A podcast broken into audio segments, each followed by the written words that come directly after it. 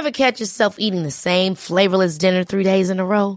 Dreaming of something better? Well, HelloFresh is your guilt-free dream come true, baby. It's me, Keke Palmer.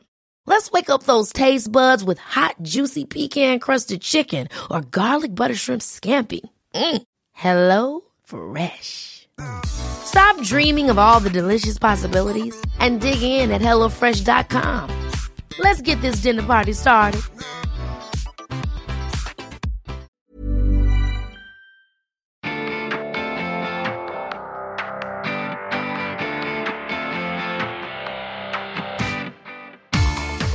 Welcome back to the Irish Times Women's Podcast. I'm Jennifer Ryan, standing in for our host Kathy Sheridan today. Just a quick reminder that we are partnering with the Body and Soul Festival taking place June 22nd to 24th.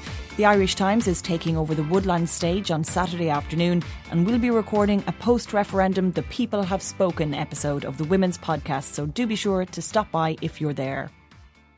Now, Meg Wolitzer is the New York Times best-selling author of several acclaimed novels including The Interestings, The Uncoupling and The Wife. One of her first books, This Is Your Life, was made into a film and became the directorial debut of the late great Nora Ephron. The Female Persuasion is Wolitzer's 12th novel and it tells the story of the college student Greer Kadetsky in the context of her relationship with a famous older feminist called Faith Frank. Early in the book, Greer has a Me Too moment in the shape of an unpleasant encounter with a man at a party.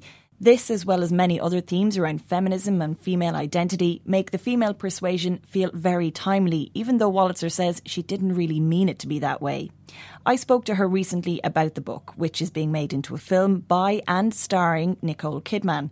We also talked about feminism, the tensions between older and younger feminists, and how movements like Me Too and Time's Up are dealing with age old issues just in a different way. But first, I asked Wolitzer to explain why she decided to explore the idea of women as mentors to each other in her latest book.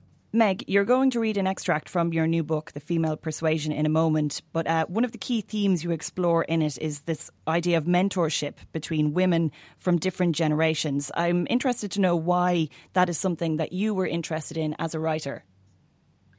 I'm somebody who received the generosity of a number of older women when I was young, and I have never forgotten it. It really meant a lot to me professionally and personally.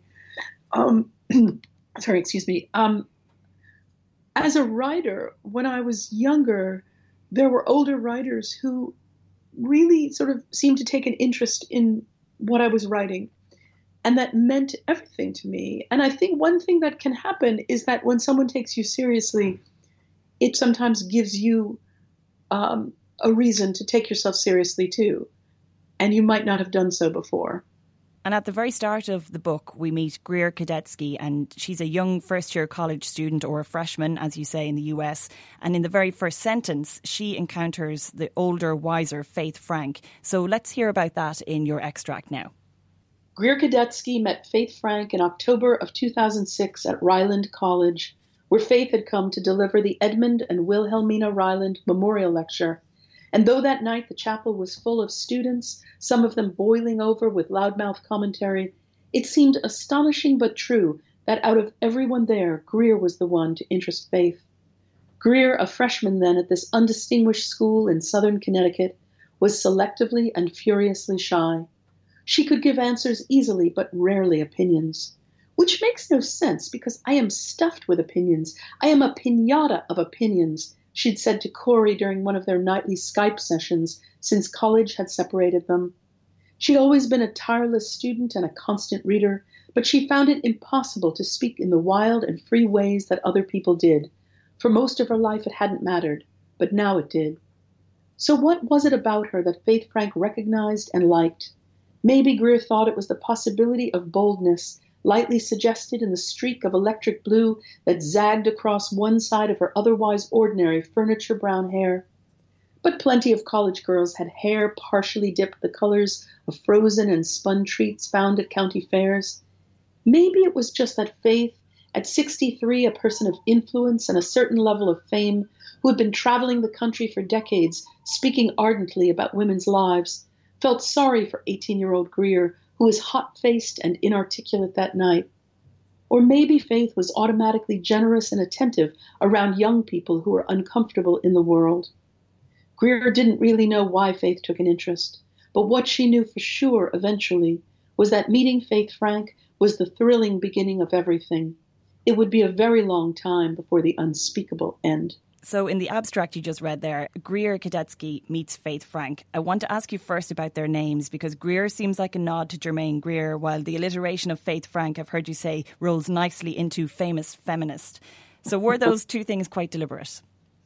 You know, I don't think that the Greer part was so deliberate because I was asked that question early on by an interviewer in the States, and I first said, no, it wasn't conscious. And then later I thought about it and I thought, well, you must have been thinking about it somewhat. I think things kind of are in the air around us and they seem like a good name. It's it's certainly a nod to a feminist I knew about when I was young, but not any more particularly than that. And it honestly was maybe a little subconscious. And meeting Faith changes the course of Greer's life. Among the dedications in the female persuasion is the late great Nora Ephron, whose first film as a director was an adaptation of your book, This Is Your Life. Did meeting and working with her have a similar impact on you? It really had a big impact on me. I was somebody who really admired Nora Ephron's work when she decided to direct the film based on my book. And it was going to be the first film she'd ever directed. And that was tremendously exciting for me because I'd read her for years and seen films uh, whose screenplays she'd written. And we became friends. And I think she's one of those people who um, is a real enthusiast. And if she likes your work or likes you uh, and turns her attention to you, there, you know, it, it could be exciting and you want to be better and you want to uh, do work that you like. And she took such great pleasure in her own work. We played Scrabble together. She was a big word person, of course. Uh, I really, I really loved her, and she was somebody I always wanted to send my writing to uh, right after it came out. So she was she was really a mentor to you. I think so, definitely. I didn't use that term. I don't think either of us would use that term. Mm. She was uh, very, very encouraging to me, and she was to a number of younger women too. She took them out to lunch. After she died, there were so many stories that were incredibly moving about people who said that Nora had just called them up because she liked something they'd written and asked them about themselves and took them out to lunch. Uh, we had a lot of lunches. We had a lot of deep conversations about writing and all kinds of things. She was full of advice and she was full of really interesting insights about the world. She was someone who took great pleasure in so many things. So I think she really was a mentor to me. And her, her book Heartburn has had such an impact on so many women. It's it's the favorite book of, of lots of women I know. It's such a funny and angry book all in one. You know, it really, really is. And um, when I think about uh, sections in my novel that have a kind of humor in them, I think about Nora um, sort of really encouraging the notion that being funny could be being serious, that they aren't separate, that you don't have to have gravitas, you know, in one part of your life and humor in another, that the meat and potatoes can be together on the plate, really. And in the book, you, um, you really get into the conflicts and tensions between older and younger feminists today. Do, do you see these conflicts and tensions as detrimental to the feminist movement? I think what's so important is that everyone sort of define what the world they want to live in is and their own kind of feminism. Sometimes that is going to clash, sometimes it isn't. As a novelist, for me, what was interesting was to kind of stand on a rock, not taking a side. I, I wouldn't really do that, but just sort of looking and again and again saying, what is it like? What is it like to be a young woman coming up in the world? And what is it like to be someone who has fought certain battles? Uh, you know, earlier in her life, and to see what's happening now. So I think I'm just kind of again and again looking at the way people are together. And writing an intergenerational book allows me to sort of have these people in conversation. And I've I've seen you praised for how accurately you portray the emotions and experiences of a young woman making her way through college and navigating today's world. How do you do that as a writer? How do you get into that mindset of somebody who's uh, completely different to you, where you are in the world at the moment? One of the things about writing about being young is that First of all, we all were. But second of all, I think that being young is a time of firsts. It's a time when things are really happening for the first time. And as a result, there's a sort of sense of excitement and exuberance. And I think that if you capture that, you are doing something that everyone can sort of feel deeply. So I, another thing that I do too is is talk to people. You know, you talk to younger people, you talk to older people. You sort of hear what is it like for them? What is it like? What was it like for a woman I know who's 23 now when she was at college? What was it like for her on campus? Um, and and just sort of hearing different people's stories and not necessarily taking any of them, but listening a lot and then filtering it. I've heard you uh, mention before as well about your, your own mother and uh, the influence she had on your own feminism. Can you tell me a little bit about her and uh, the impact that uh, um, she had on, on your outlook on life? My mother is 88 years old. Her name is Hilma Wolitzer, and she's a novelist and a wonderful, wonderful writer. And she was someone who was not encouraged by her parents, and they didn't think it was important for girls to go and get a higher education. So she only took classes here and there after high school, but never went to university. Uh, but she wanted to be a writer. And when I was growing up, she was a housewife and she became a novelist. And you would think from the reviews that were written that she had sort of done a kind of superhero transformation. Headlines in re- in reviews were "Housewife turns novelist," and she's joked about it was as if she went into a phone booth and changed into a superhero costume, really, as if a woman who'd been at home couldn't become a writer. But one of the things that I saw was well, in addition to some of the sexism that I that I witnessed, I also saw the way she was encouraged and helped by other women. So I think I got a real sense of feminism in the home, without a doubt a lot of reviewers have talked about uh, how your book seems to have hit on a zeitgeist, a zeitgeist rather, in the Me Too movement because early in the book, Greer has an unpleasant encounter with a man and it chimes with the experiences of the women that have been highlighted by Me Too. Was it sort of weird that the book was so timely, or do you feel like there was kind of something in the ether while you were writing it? Because obviously you couldn't have written, started writing it afterwards because that would have been superhuman. I think, yeah, well, you know, me and my mother, we're these superheroes. Yeah, um, I think if something was in the ether, it's been in the ether my whole writing life because I have been writing about gender relations and power for a long time. I have this novel called The Wife uh, that I wrote in 2003 that's really about a, a sort of it's a power dynamic between a big male novelist and his wife um, coming out as a film this summer with Glenn Close and oh, Jonathan. Very good yeah. And but also uh, in in many of my books really i've been thinking about these things. So i don't think they're anything new. I think they've been in the ether for all of us for a very very long time. It is weird definitely that in a kind of game of musical chairs that when my book was near coming out suddenly the me too movement became this big thing. I actually was asked by an interviewer did you start writing it after the Me Too movement? I was like, yeah, uh, I would have had to have kind of gotten a number of people. They all could have called themselves Meg Wolitzer. We all would have in the room. I would have said go, and everybody could have taken a different chapter. Because no, they're old questions, questions around female power, around misogyny, around making meaning in the world, all of this. But yeah, it's a weird moment. I mean, one good thing about it in terms of writing fiction is that. Uh, there is a there is a particular place a starting place for some people to think about the book but of course it's a novel and it you know it's about these characters and it's not meant to track just this moment in time Mm. And I've heard you say as well, with regards to Me Too and Time's Up movements, and you just mentioned it there, like these are old ideas, but you've said that we're treating them in a different way. How is, how so? How how are we treating them differently? Well, we're taking them more seriously without a kind of jokey quality. And I think that one other way is that we're speaking about them more openly and in a really articulate way, and people are engaging. So it's no longer going to feel, I hope, well, I mean, in the best of all possible worlds, the notion of being able to talk about something that you feel is wrong that's happened to you is going to be uh, acceptable. You know, you can talk about you can talk about experience and you can compare experiences with other people. Something happens to Greer early in the novel when she is groped by a frat brother at a party. And one of the things that I wanted to do with that scene was I wanted it to be a moment where she feels something's happened to me and I'm not really sure if I'm allowed to talk about it. You know, am I making too big a deal out of it? Should I sort of suck it up? She doesn't really know. Her face goes hot. And I was thinking about I, that wasn't my experience in life, but I was thinking about being very young and maybe someone looks at you a certain way or says something. And there's that shock of recognition of, oh, wait a minute, is this about being female in the world? Can I complain? You know, am I making too big a deal out of it? Wait, did something happen to me?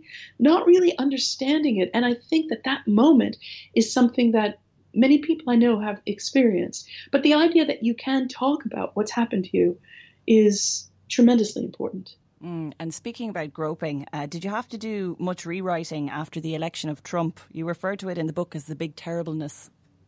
Yeah, uh, so I finished the novel before the election, and I fully expected, while this book wasn't meant to be a fiction that was, you know, tracking everything in real time, I expected that the book would come out and we would have our first woman president of our country. Mm. Um, and to that extent, maybe there would be a quality of, you know, an encomium to female power. There would be some of that. And then, as you may have heard, that didn't happen. uh, so, uh, yes, you've heard tell. Yeah. I I called my editor and I said, "Look, I would love it if there's time for me to go back in and play with the ending a little bit." And she said, "Yes, there is." And the reason I did that is that I felt in a way that what where the book had ended before, there was a sense that I seem to be suggesting that sometimes things are a little worse for women, sometimes they're a little better, but you keep going. But in fact, what happens if it's like one of those magic tricks where the whole tablecloth is pulled out, you know, from under the dishes? Uh, what happens then if everything has shifted and maybe the ways that we've understood things to be for women isn't going to be like that? And I went back in and I pushed my characters into the future, into what you say is the big terribleness. And one thing that I started realizing as I was writing it, because things were moving so fast, and I think they still are really moving fast, I have no idea where they're going. I don't think anyone really, really knows. But I wanted my characters to acknowledge this disturbing moment but then also, I wanted to kind of give a nod to this sort of nascent sense of women flooding politics and maybe changes in the air, but this moving, whirling, dark, and uncertain time, definitely, and how it was creating new changes. You wrote an essay for the New York Times, I think it was, mm-hmm. about mm-hmm. how men and women are treated in publishing. The kind of the idea that the fact that uh, women's books are marketed to women, men's books are marketed to everybody. The idea that men don't read women writers. Speaking of sort of change, do you think that is starting to change at all in the industry? Is is the industry, the publishing industry, becoming a bit more woke I started the piece with an anecdote uh, from a, a, party that I'd gone to, and I met a man there, and he heard I was a writer, and he said, "You know, what do you write about?" And I, I named the things that I wrote about marriage and family and children and sex and gender, and he his eyes sort of seemed to roll up in his head, and he sort of said, "Oh, you should talk to my wife; she'll be interested in that," as if these were not things that um, that men could be interested in, and and I was really struck by that, and um, I think that it's hard to track how things have changed. In some ways, I think they have. I mean, I'm heartened by the fact that uh, Jesmyn Ward has won the National Book Award in the U.S. twice. But um, do you know the organization VIDA uh, that tracks? Uh, yes. Yeah, so they track the numbers of men and women appearing in literary publications.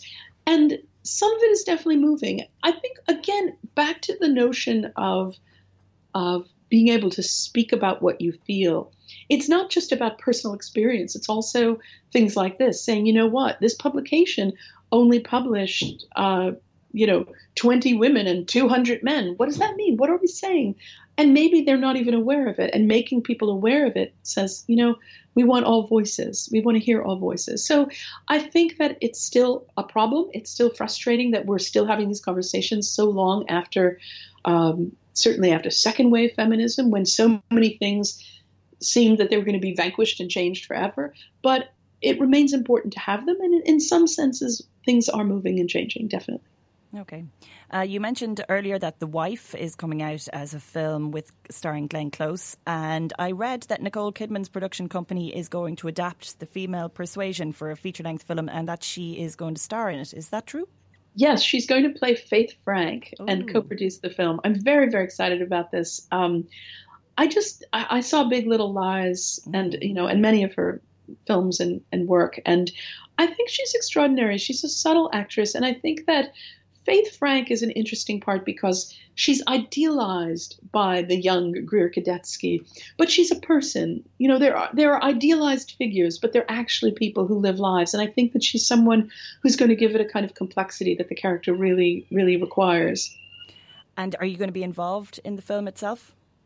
Well, I'll be a kind of fangirl hovering on the set and they'll have to kind of take me to craft services and feed me a little bit. But no, I don't, I'm not going to write the screenplay. Okay. I, no, I've written the book. I think for me, how, you know, I've had a few films uh, made of, of books that I've written. And I think that it's like the icing on the cake. It's really enjoyable. And if you, if you sell the book to people whose work you admire, they can do a variation on the theme or they can hew very close to what you did but it's for them and their creative vision you know to go and you have to trust that and i i love good movies and, and good television and and really wonderful acting and i think I think this will make a really good film, so I'm excited. I think so too, and I, I can't remember. The, I wish I could remember the name of the TV show that Nicole Kidman is in with Elisabeth Moss oh, it's a New Zealand one, but she plays an older feminist in it. And when I read that, I just thought, oh, I could see her as Faith Frank straight away oh, already. So it looks really good. Yeah, I,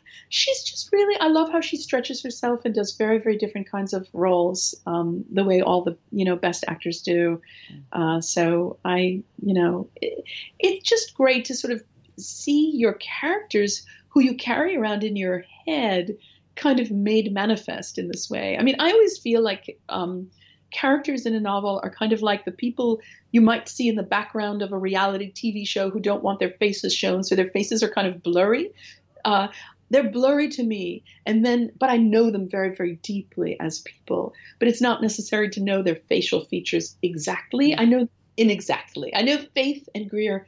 I know how they look very deeply, and yet that's very different from the way we would know a person who is a friend. Mm.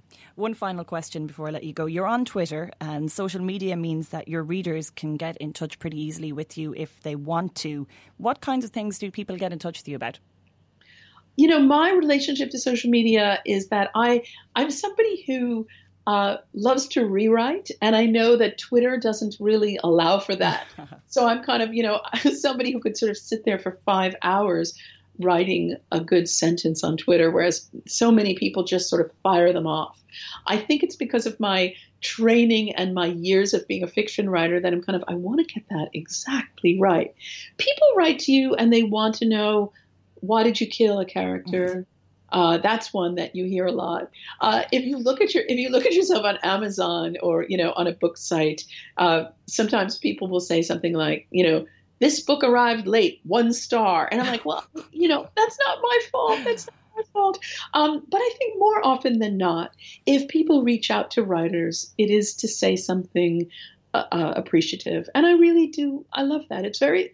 One thing is that you're a writer. You're alone in a room. I always feel that when I get invited out anywhere um, to give a speech or to give a signing, it's kind of like being a dog taken out for a ride in the car. It's tremendously exciting, and to have the connection with readers who say something very specific, like, "Oh, that line spoke to me." That means the world to you. Meg Wolitzer, it's been a pleasure speaking to you for the Women's Podcast. Thank you. Thank you. Take care. Bye bye. And that's it for today. Thanks to our guest, Meg Wolitzer, and a reminder that her book is called The Female Persuasion and it is out now. Remember, you can subscribe to us wherever you listen to your podcasts, and you can always find us on irishtimes.com. If you want to get in touch, we're on Twitter and Facebook at IT Women's Podcast. You can email us too on the Women's Podcast at irishtimes.com. Today's podcast was produced by myself, Jennifer Ryan, and by Roisin Ingle, with Declan Conlon and JJ Vernon on sound. Kathy Sheridan will be back on Thursday, and until then, thanks for listening.